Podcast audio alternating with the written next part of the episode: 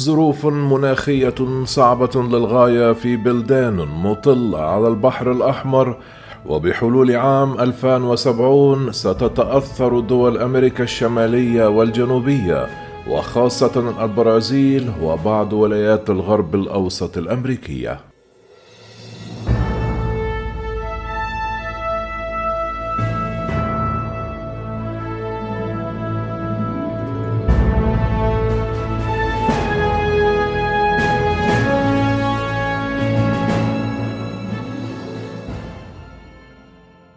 بحلول عام ألفين وسبعين سوف تتسبب الحرارة الشديدة في أجزاء من آسيا وإفريقيا غير صالحة للسكن لما يصل إلى ستمائة مليون شخص، وذلك حسبما أعلنت الأمم المتحدة والصليب الأحمر. معدلات الوفيات المتوقعة من موجات الحر مرتفعة بشكل مذهل مقارنة بجميع أنواع الأمراض مثل السرطان أو جميع الأمراض المعدية، وذلك وفقا لتقرير صدر قبل مؤتمر الأمم المتحدة لتغير المناخ. يضيف التقرير إلى العدد المتزايد من الدراسات التي تظهر أن تغير المناخ يؤدي إلى تفاقم حجم وتواتر الظواهر الجوية المتطرفة.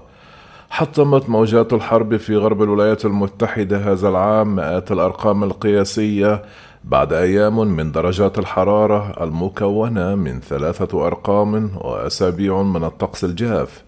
كتب المؤلفون أن نتائج التقرير مذهلة ومقلقة. سوف تصبح موجات الحر أكثر فتكا مع كل زيادة أخرى في تغير المناخ، ونأمل ألا يكون هذا التقرير بمثابة دعوة للاستيقاظ فحسب، بل خريطة طريق أيضا.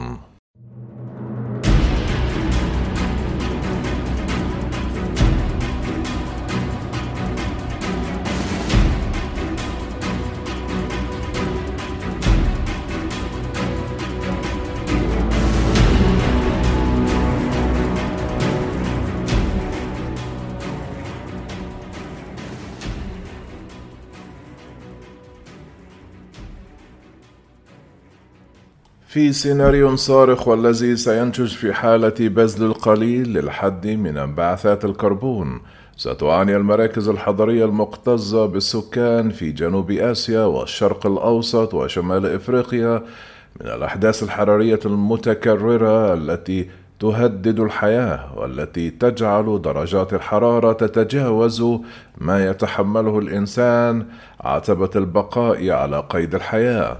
سيؤثر ذلك على ستمائة مليون شخص في دول مثل الهند وإندونيسيا والسودان والكويت، وذلك وفقا للتقرير. العديد من هذه المناطق تشهد بالفعل أحداثا حرارية متزايدة الحرارة ومتكررة. في العام المنصرم عانت الهند وباكستان من موجات حرارة غير مسبوقة، واختصر التقويم المدرسي، كما خفضت غلة المحاصيل ووصلت درجة الحرارة إلى أكثر من مائة وعشرين درجة فهرنهايت. تجاوزت أجزاء من الشرق الأوسط درجة حرارة قدرها مائة وخمسة وعشرين فهرنهايت قبل خمس سنوات، كما سجلت بلدة كويتية درجة حرارة تفوق المائة وثلاثين فهرنهايت. بحلول نهاية هذا القرن يمكن أن يعيش ثلث سكان العالم في مناطق يزيد متوسط درجات الحرارة فيها عن أربعة وثمانين درجة فهرنهايت، والتي اقتصرت حتى الآن على صفر فاصل ثمانية بالمئة من مساحة اليابسة في العالم، ومعظمها في مناطق الصحراء الإفريقية، وذلك وفقا لتقرير استشهد بدراسة في عام ألفين وتسعة عشر. قال التقرير أن موجات الحرارة الشديدة ستجعل أجزاء من الولايات المتحدة بما في ذلك ولاية جورجيا وألاباما ولويزيانا وكاليفورنيا أقل ملائمة لسكن الإنسان بحلول عام ألفين وسبعين، إذا ارتفعت درجات الحرارة العالمية بين اثنين وعشرين فاصل خمسة درجة مئوية فوق مستويات ما قبل الصناعة.